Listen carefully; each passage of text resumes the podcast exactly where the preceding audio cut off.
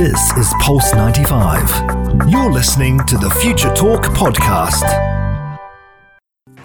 This is Future Talk. Future Talk. Future Talk with Omyel Saleh and Hany Balkis.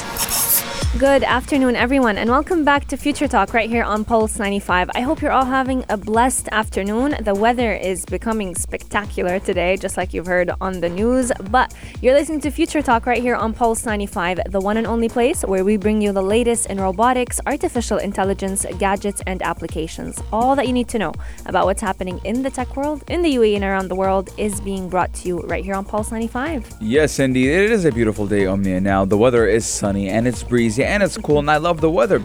But Omnia, you know what else I love? I love being anti-bullying. I hate bullies, and they need to be taught a lesson. But virtual workshops in the UAE are going to teach children on how to deal with bullies. Yes, indeed. We can only fight bullies when we're well-equipped with tools to do so. But coming up on Future Talk as well, internationally, China is pushing for QR code-based travel systems. Mm-hmm. So that means we could become one step closer to traveling in the age of coronavirus without having a single point of fear. And this is exactly what China is working towards with its QR codes. Yes, indeed. A lot of people were opting for this, that China will push for a QR code to kind of ease the travel because of the COVID-19 pandemic.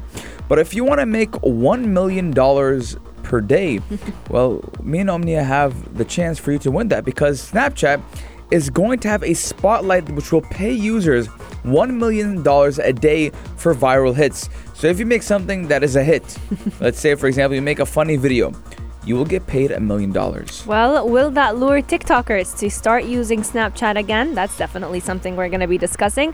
But coming up on Future Talk as well, cybersecurity is the topic of today, because today actually happens to be the United Nations Women Domestic Violence Awareness Day. So that means we're raising awareness against people using stalkerware against both genders. So we're going to be discussing what is stalkerware software and how it could be installed on your device without you even knowing. Joining us today will be head of technical experts at Kaspersky right here in the Middle East, Mr. Emad Haffar, who will be joining us to tell us more about this topic. So it's definitely going to be one packed show. Yes, indeed. Very excited to talk with Emad, as we did have him on the show a couple of months ago.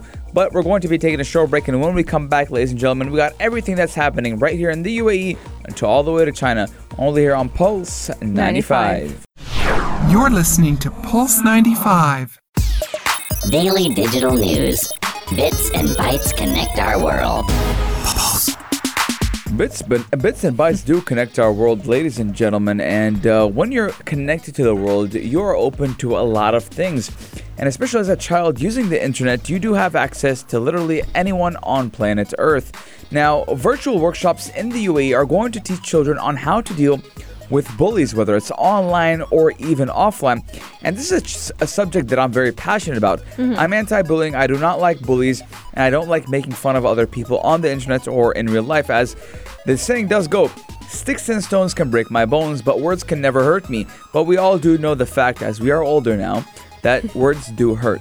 Yes, indeed. And they definitely leave a lifelong impact on someone. You might come across someone who said something mean to you as a child, and you still carry it within you, even if you're 30 or 40 years old. And this is exactly why the UAE has definitely put a lot of efforts to try and put an end to cyberbullying. Because as you mentioned, Hani, especially online, a lot of children find it a lot easier to bully others. And even though we tend to associate bullying with being in school physically, it is still happening even through distance learning. Therefore, 12 virtual workshops and online sessions that are targeting about 1,082 children, young adults, and parents are currently being organized by the Child Safety Department. And this is all happening as an effort done by the Supreme Council for Family Affairs in Sharjah during the UAE's 4th National Bullying Prevention Week. I love that we have a whole week to prevent bullying right here in the UAE. Yes, cyberbullying is very big right now in the world, and we've talked about it countless times on the show about how cyberbullying, and it can even go to the extent of taking lives. It doesn't even kind of categorize only to children or adolescents, even to adults. Now, the workshops are held in cooperation with the Telecommunications Regulatory Authority, TRA, and the Ministry of Education to shed light on the negative impact of bullying on children and their future. Now, kind of telling about bullying in general. Yeah. Even if someone said something to you as a statement, hey, you didn't look good today, for example, this could kind of maybe stick with you 2 years, 3 years down the line. If you want to wear a certain piece of clothing, it would, but you remember that, hey, Muhammad 3 years ago said that didn't look good on me. Right? So this was even a bully. It was just a comment that hit you hard. So imagine if someone was bullying you and telling you offensive words, how it could stick to someone for years and years and years and years. And we do see it. There is research that does show that words stick to people 20, 30 years down the line. I've seen on the internet, I've seen in real life how bullying does affect someone, and mental and emotional abuse will affect a person to the extent where 40, 50 years down the line, whatever that person said when they were 10, 11, 12 years old will stick with them. So it's very important to educate our children right now that, hey, listen, here's how you deal with bullies and why are bullies bullying you, and here's what to do. Absolutely, and this is exactly why it is a great effort done by the UAE to raise awareness on bullying, but more particularly cyberbullying. Mm-hmm. So these webinars, panel discussions, and virtual workshops will equip all those children with certain tools that they can do mentally and physically to try and fight off all those bullies in a way that does not deem unproductive. So 6 different workshops will be held on cyberbullying for students at different private schools in the Emirate of Sharjah as well as the rest of the UAE, and it's basically targeting children between the ages 6 and 17 years mm-hmm. old. There is one workshop that will be held at Al-Husun Nursery students that will be targeting students that are a bit younger, aged 4 to 5 years old. You'd be surprised, Tanya, at how young kids start suffering from bullying. Mm-hmm. And this is exactly why a lot of cyber safety ambassador members such as Jamila Al-Zaabi, Salma Al-Tunaji, and Batool Al-Tamimi are all going to be organizing different workshops to target those children and to equip them with all the tools that they need to put an end to cyberbullying. Yes, indeed. That's very important to put. I don't even think that we'll go to a time where cyberbullying will end, because there's a lot of cowards online who will use the online platforms to voice an opinion. They would never voice it in real life, because obviously if you say something in real life, there is consequences. And now thankfully in the UAE, if you say something that is offensive online, you will be facing the consequences, whether it's a court, whether it's a fine, or whatever, because right here in the UAE, thankfully, the wise leadership here, it tackles every problem that could hurt the community. 100%, even if it's online. Even if it's online. So people who want to break the rules aren't safe offline or online. 100%. But let's move on to talk a little bit about the dream of many people right now at the moment. The dream that has slowly been returning back to reality, but not the full reality yet. China is pushing for a QR code-based global travel system. So that basically means QR codes may just be opening up the doors for international travel to feel a lot more normal again. Yes, indeed. Now, the president of China has called for a global mechanism that would use QR codes to open up international travel. Now, a lot of people do want to travel, and unfortunately, the airline industry has took a big hit on their finances, as a lot of people did not travel, or a lot of people were not using airliners in general. Now, these codes will be used to establish a traveler's health status, but a lot of human rights advocates are saying that the codes could be used for a broader political monitoring and exclusion, which I mean, it's coming out of China, so it does sometimes raise that question mark. But the president did make these comments at the G20 Summit, which is an online meeting of heads of state from the world's 20 largest economies, which was hosted by Saudi Arabia over the weekend in Riyadh. Yes, indeed. Now, he did announce that these codes would be used to recognize health certificates based on the nucleic acid test results.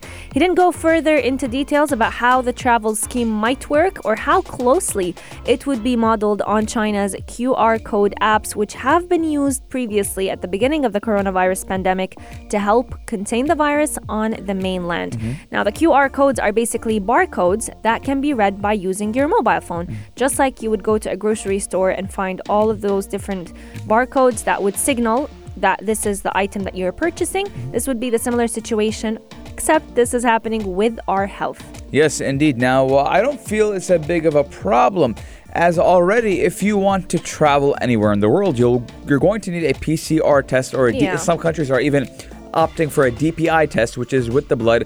And have you seen the saliva test? And there is a saliva test as well. So you already do need a negative result to travel. It just has that you have basically a passport that in your phone, which is the QR code, that does show. You don't need a paper. You don't need anything. It's in the system that, hey, I'm negative. So I don't think it's a big deal. But, you know, some people want to make a big deal out of everything.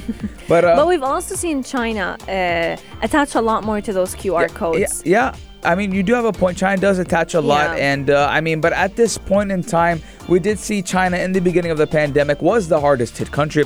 And it did originate in mainland China. So we do kind of have to see that because of these circumstances, that's why China acted the way it did. But for the human rights advocates, I think you should calm your horses a little bit. Everything's going to be all right. Yes, indeed. Let us know your thoughts. 4215, do Ittasalat, or slide into our DMs at Pulse95 Radio. Would you be fine with having a QR code if that means you will resume international travel with a lot less corona cases? I would in a heartbeat. Yes, it'd be safer not only for you, but for the people around you. So if it's safer and it's better, it's quicker, and you can travel, why not? Let us know your guys' thoughts, 4215.slot, or on our Instagram, at Pulse95 Radio. We're going to be taking a short break, but when we come back... When we come back, we're talking all about Snapchat Spotlight, paying users $1 million for viral hits.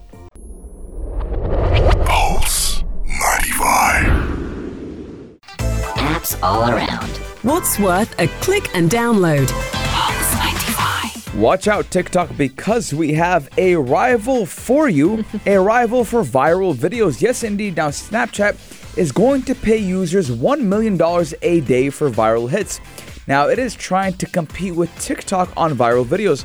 And we do know that TikTok did create a platform, which is the creators platform, where creators can get paid for their viral hits. And you can get paid up to $1 million a day and would run until at least the end of the year if you get a viral hit. Well, this is definitely going to be luring a lot of TikTokers to maybe just try out Snapchat instead of posting their content on TikTok. Now, this new Spotlight feature will basically be using an algorithm that will recommend the most engaging posts that you should go ahead and watch based on what you're interested in. So it's very much like Instagram's trending page or Twitter's trending page, Instagram's search field, where you'll basically find all the posts that you're interested in, but that also pop up pretty frequently. The $1 million a day payment would run, as you've mentioned, Hany, at least until the end of the year.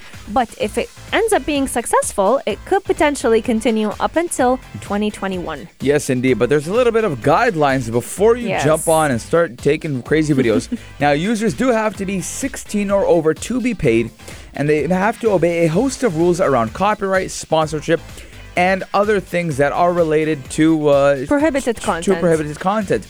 And the company does say it will moderate the feed for violations and for anyone who's attempting to break the algorithm or kind of know what are they doing to kind of catch whether or not you're trying to make a video viral. 100%. And the videos do have to be submitted to the scheme to be able to become eligible for the earnings that Snapchat is providing. Now, how much a video makes for its owner will depend on a very complicated formula, but it does include how many views the video has. Yes. Snapchat, though, did not announce how many people the $1 million a day will be split between or what the maximum individual earnings might be. So let's say Hany and I go ahead and create a video together. Does that mean we each get a $1 million or does that mean we have to split it in between both of us? Who knows? But ladies and gentlemen, what also we can put into mind is that over 250 million people use Snapchat, and I am one of them. Let us know your guys' thoughts, 4215, or on our Instagram, at Pulse95 Radio. Would you opt to make $1 million a day from Snapchat? We're going to be taking a short break, but when we come back, we're talking all about cybersecurity. You're listening to Pulse95. Pulse95. This is Future Talk. Future Talk. Future Talk with Omyel Saleh and Hany Balkis. Stalkerware software is the topic of today, and we all tend to hear about stories of people having softwares on their devices that are posing a big threat on their privacy, tracking all of their movements without them even knowing. And this is exactly why today we're going to be discussing all of this with a cybersecurity expert, more specifically coming right out of Kaspersky. He is a regular on Future Talk. Emad Haffar is joining us today, and he's going to be telling us all about what we need to do to tackle all of those stalkerware software, but also how are they even present on our phones without even noticing. Thank you so much for joining us today, Emad. Thank you for having me, Omnia. It's a pleasure having you back on the show, Emad. Now, let's talk about what is stalkerware software, because not a lot of people know what it is, and how is it installed on devices without the knowledge of the users? Sure. Stalkerware, first of all, is technically a monitoring or a what you can call a spyware. It has the ability to virtually track any activity on the mobile device, being from the using the keyboard or the keystrokes on the mobile, to have access to log calls, SMS messages, read files and photos, GPS location. Really anything that is on the mobile phone could be accessed by these applications, and then obviously sent over to the operator of the application. And a lot of us may be wondering, what risk does such software actually pose on the privacy of us as users? Well, first of all, these apps are extremely intrusive. So they are created to have access to a lot of information on the mobile device or even the computer, really. And also they are created to be stealthy. So it's extremely hard to spot and find such an application on the mobile device. Now, obviously, because it has access to all the information, more or less, of on the mobile device, it obviously invades the privacy of the user, and then make him vulnerable and completely exposed to the operator of the application. Probably the biggest risk to privacy using stalkerware is the fact that the user, in most cases at least, users are not aware of the fact that their device is infected with such application, and their activities is being monitored. And this is exactly why we started the. Kaspersky was a founding partner in the coalition against stalkerware to raise the awareness among people of the fact of the existence of these applications. Now, Emad, not a lot of people are actually familiar that you could have stalkerware and viruses and hacks on your phone. Now, when we talk about a virus, the first thing that automatically comes to your head is that your computer is infected with a virus. Someone is hacking into your computer. Yeah. And not many people are up to safety and security when it does come to their mobile phones. So when it comes into the play of mobile phones and being secure with your mobile phones, what can the average user do to keep themselves safe? Right, so we can of course use the general guidance or advice to protect the mobile phone or really any digital electronic device. Like lock the device with a strong, hard to be guessed password. Make sure the applications installed on the mobile coming from the official store of the mobile vendor. Don't install unknown application or applications from unknown sources. Using a protection piece of software on the mobile device would help a lot. Ours, for example, the existence of anything that could have any risk, stalkerware-like activity, and then warn the user of the existence of this such application. So being vigilant in general, and being careful with how and what you use on the mobile device is generally a good advice. Now, with the stalkerware in particular, users would need to be careful with other aspects that are related specifically probably to stalkerware, like being careful who has access to their mobile phone, because sadly stalkerware are used mostly in domestic violence cases, women and children abuse cases. So we could expect in many cases that the stalker or the abuser, someone who is close to the victim, probably lives with them, maybe they do have the ability to get physical access to the device. And then consequently, they will be able to install such an application on the mobile device. That's definitely an interesting point to mention, because a lot of us sometimes, you know, give our passwords to our spouses, or our loved ones, without necessarily taking into consideration the drawbacks of it. Yes, even best friends as well. A lot of best friends, they know each other's passwords. Now, for the normal person, it's fine. He's my best friend, she's my best friend. And it does pose a risk because you don't know what someone's intentions are. 100%. Another question that comes to mind, Imad, is we've talked about not downloading third-party applications from unknown sources. But what about the apps that are already on our phones? We hear a lot of stories about hackers accessing our webcams, a lot of people actually using social media platforms to spy on others. So is that another form of stalkerware software, or we can say like a method of people that they use to track others? Absolutely.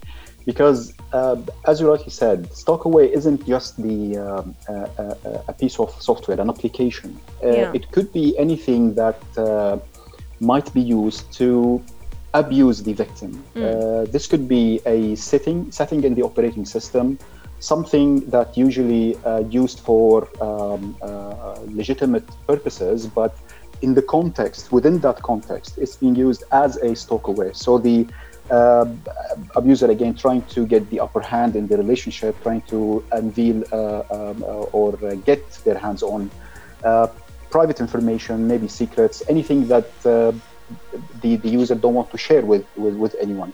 So it doesn't have to be a stalkerware as an application. Of course, the biggest threat comes from the apps, because usually they would get the access to the data and the other applications on the mobile phone.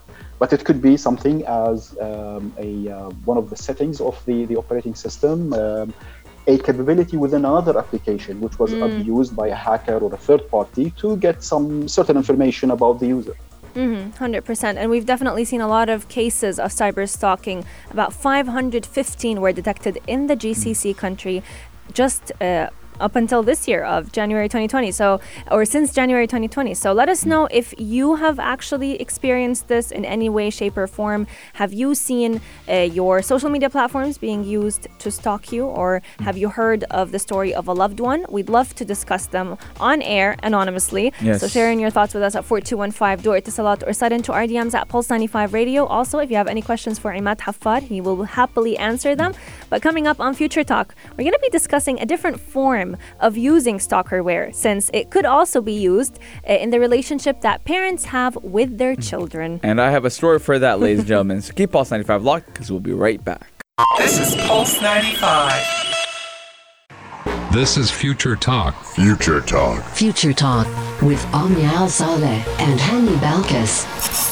Today we're talking all about stalkerware software, the form of software that can pose a risk on our privacy as users, and it's basically any application that could be tracking us without us even knowing. Now, before the break, we were talking all about using stalkerware software to spy on women, for women to spy on men, and basically in marriages. But stalkerware software can also sometimes deemed to be benefit when it comes to a parent's relationship with his child. Yes, now for the record, this isn't my story, but around 10 years ago, my friend and I would always be in his car. He just had his driver's license, and his dad would always call us and say, "Hey, where are you? Oh, we just finished having dinner. Oh yeah, how was the dinner at McDonald's?"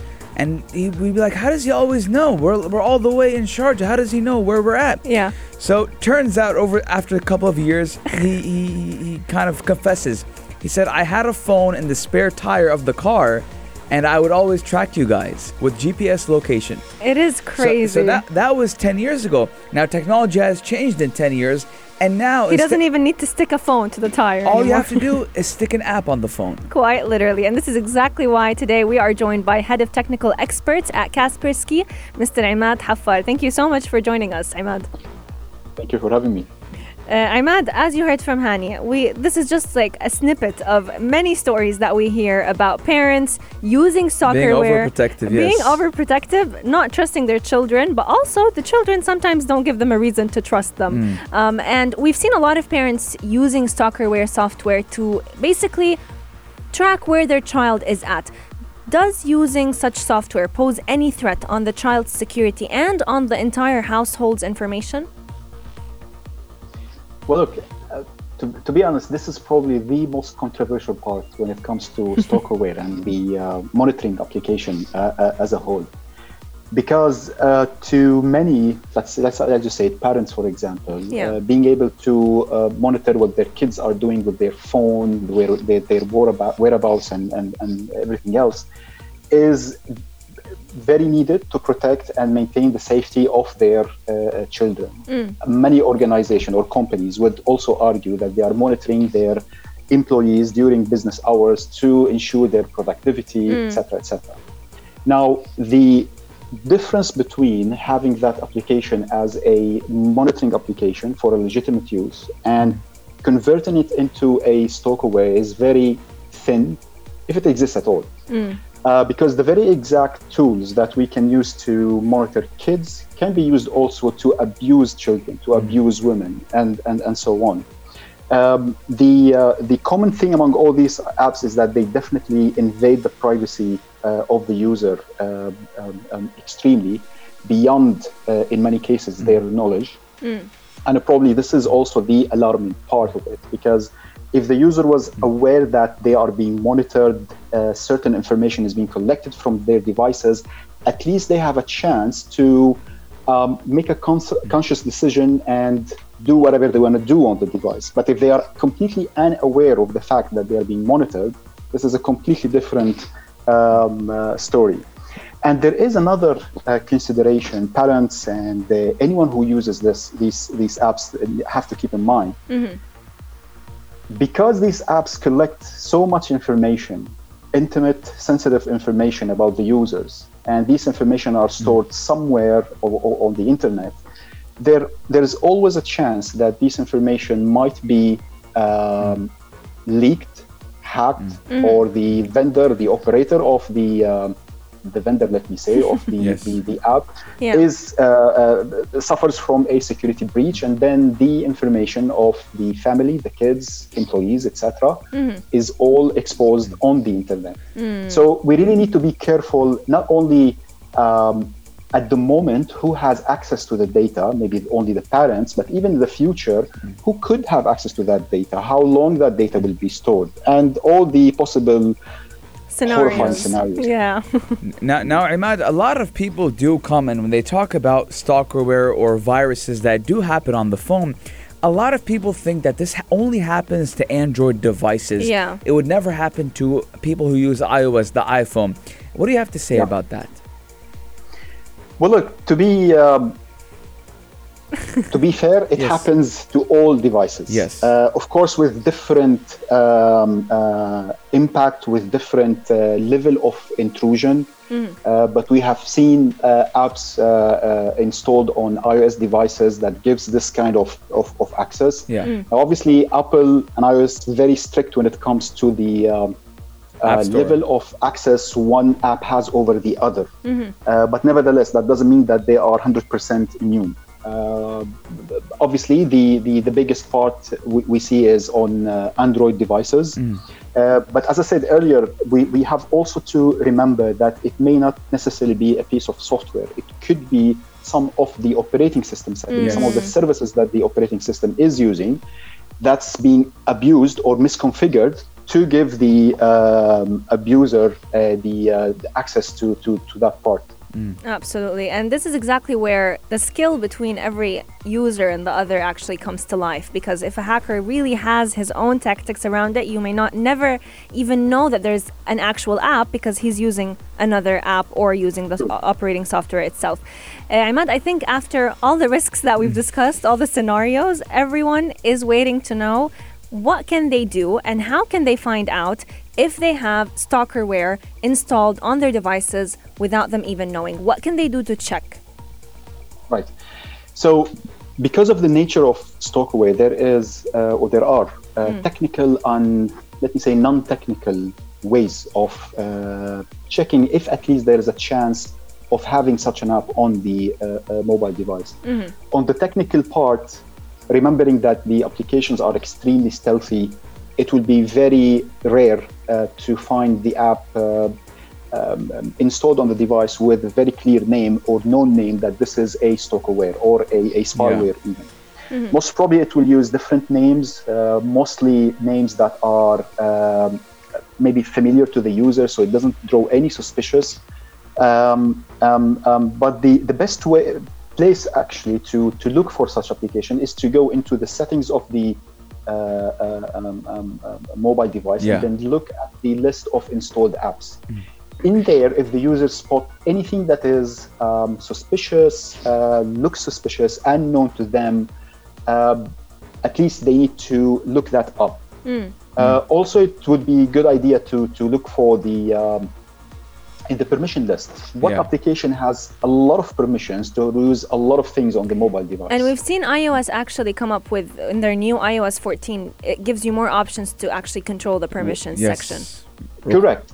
But if you find an app that has access, say, to, I don't know, big camera, microphone, almost everything on the mobile device, that's, to say the least, is suspicious and needs to be examined with more details. 100%. Now, on the probably the non-technical ways of verifying if the mobile has any stalkerware. I mean, any abnormal behavior on the mobile could indicate that there is something wrong happening on the mobile. It could be a sudden restart, freezes, battery being drained quickly, large amount of data uploaded from the mobile device. And of course, knowing or keeping in mind that the stalkerware usually used in certain cases, again, in domestic violence cases, women abuse, and so on, people will get to know if they are potentially in such a case, and then they can try to find out if their devices are infected with this application. Well, we've definitely gotten all the ins and outs of stalkerware stalkerware software apps today. Thank you so much, Emad Haffar, for joining us, and I hope everyone got a thing or two on maybe we should get a little bit into interrogation style with our phones instead of just trusting every app to have permission to everything. Thank you so much, Emad, for coming on once again. But now we do have to pave the way for the halftime show, the only place to be at 3 with Omar Addouri. They're coming on in about 3 minutes. But it's time for the Future Talk team to jump in the spaceship and go all the way to space. But we're going to be here same time, same place tomorrow, only here on Pulse 95. This is Pulse 95. Tune in live every weekday from 2 p.m.